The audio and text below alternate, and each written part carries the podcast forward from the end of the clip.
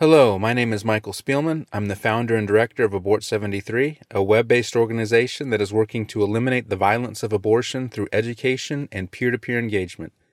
This article is titled, Where is the Utopian Future Margaret Sanger Promised? It was published on March 31st, 2018. Margaret Sanger was religiously devoted to birth control. Apart from her children, we might say it was the only thing she truly cared about. She traded out husbands, lovers, and political ideologies, but her commitment to birth control was unwavering. It is my religion, she wrote to a friend in 1928. Each new day was for Margaret Sanger the opportunity to create another center of influence from which the gospel of voluntary motherhood could spread, and she was a relentless evangelist. On the day that Margaret Sanger told her first husband she was leaving him, she mused in her diary about some of the other institutions she had left behind the church, socialism, and the bourgeoisie. She'd abandoned them all in disillusionment, transferring her hopes and dreams to another savior. Sanger's reverence for birth control was matched only by her contempt for unbounded fertility. The most serious evil of our times, Sanger wrote, is that of encouraging the bringing into the world of large families.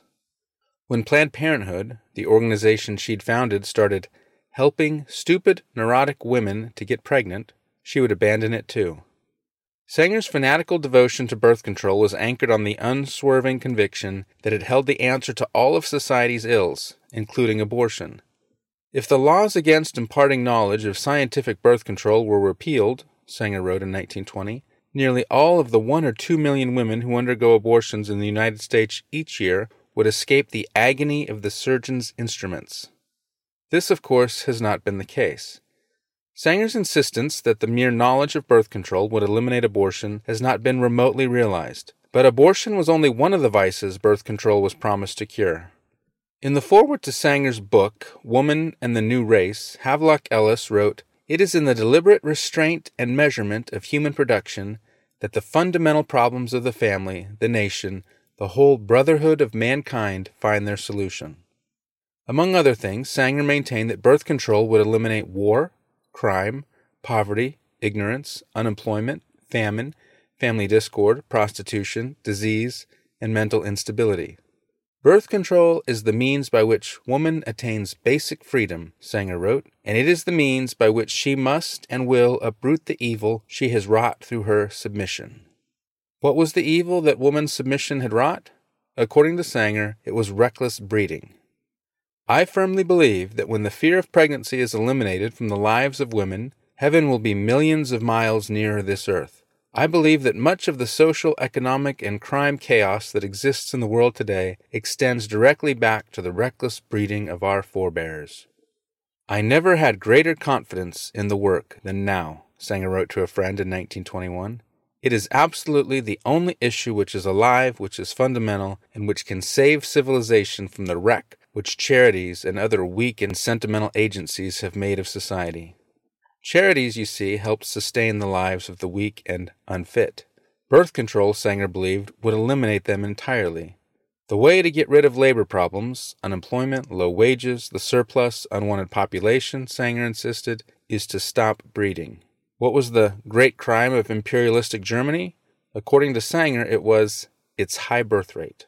War could be eliminated altogether if women would simply starve it to death by refusing longer to produce the human food upon which the monster feeds.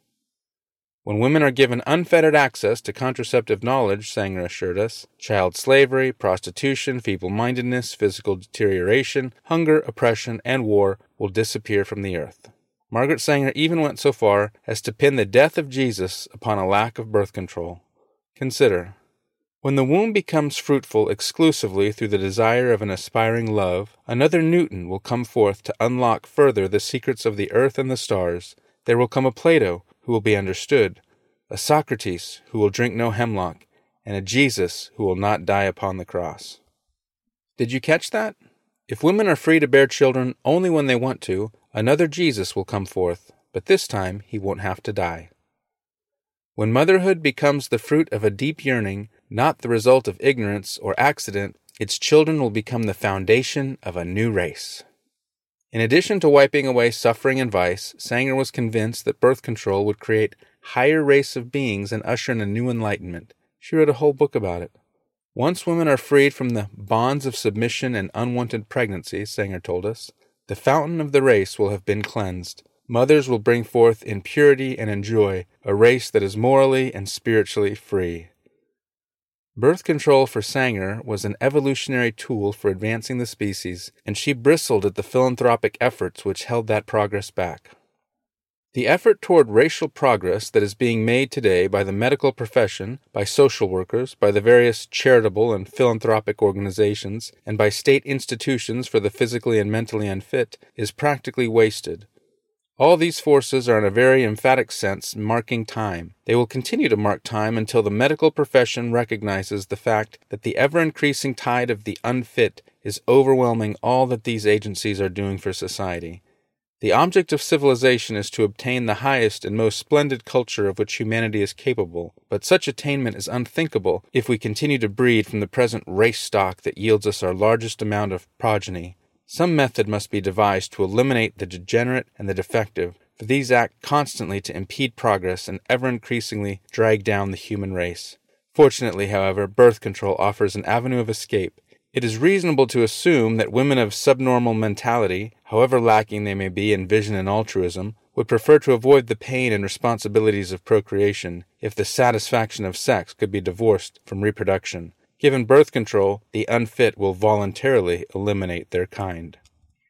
It has now been more than 100 years since Margaret Sanger began proselytizing on behalf of birth control. Notice that none of the problems birth control was supposed to remedy have been eliminated. By virtually all indications, they are dramatically worse. And yet, birth control advocates continue to sing the same chorus. Birth control will eliminate abortion. Birth control will yield healthier, wealthier, and happier families. Birth control will prevent suffering, poverty, and crime. Do we just need to give it more time, perhaps? Margaret Sanger certainly didn't think so.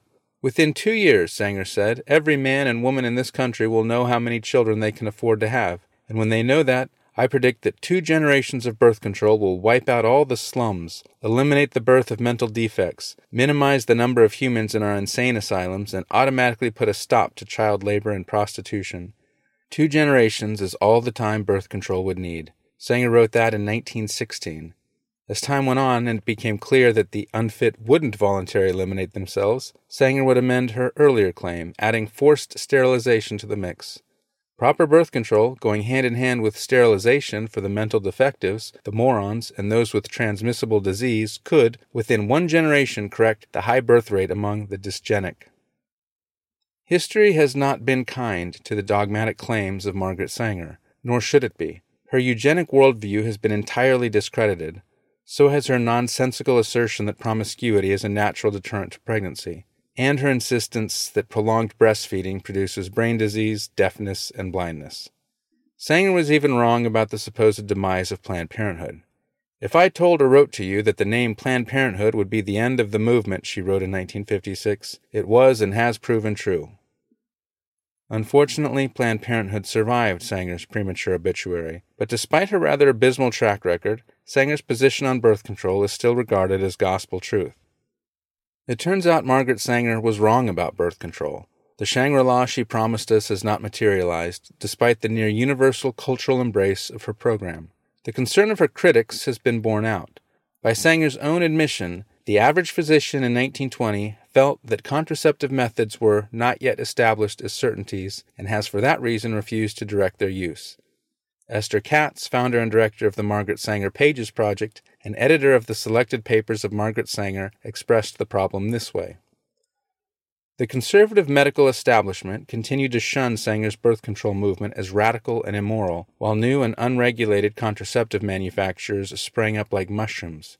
Not only did the ready availability of contraceptives contradict Sanger's argument that women lacked access to birth control, the burgeoning business in contraceptives also increased fears that America's youth would be swept down the path of promiscuity.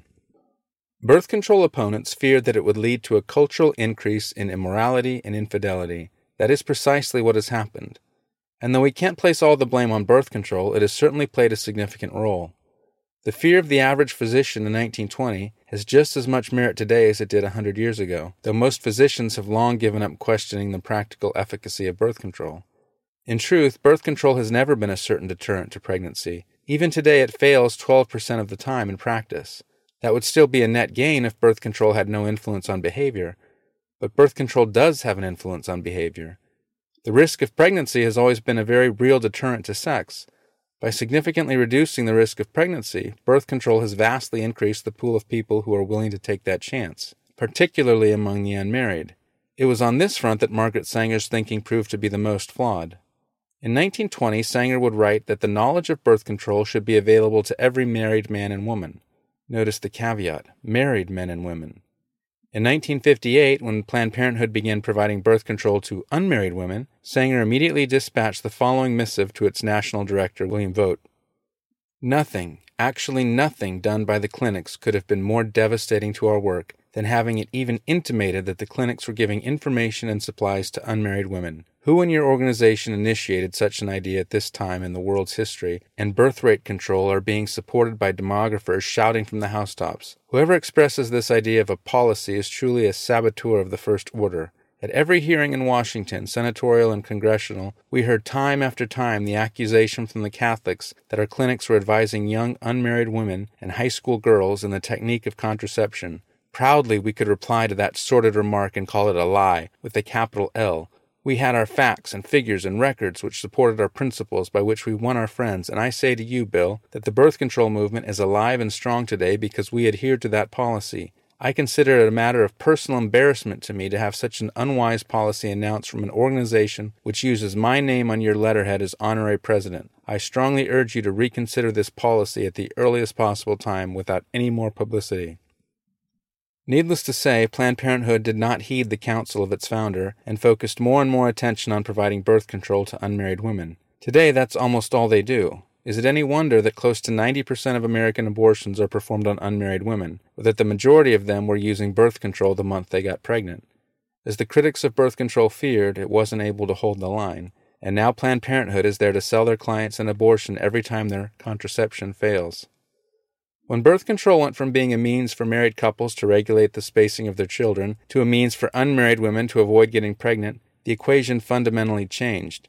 Marriage is equipped to handle birth control failure, singleness is not, and therein lies the problem. Birth control jumped the divide and struck a massive blow to marriage along the way. At best, birth control is a palliative. At worst, it is a poison. But even if you disagree with this assessment, there is simply no denying the fact that birth control has failed to deliver the world Margaret Sanger promised us. In other words, it's time to start reevaluating the promises of birth control against the actual ledger of history. Thank you for listening to Where is the Utopian Future Margaret Sanger Promised?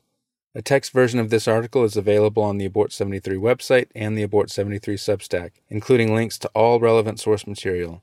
To be notified whenever new content is posted, please subscribe to the Free Abort 73 Substack or follow us on Apple or Spotify. To make a tax-free donation, visit abort73.com/donate.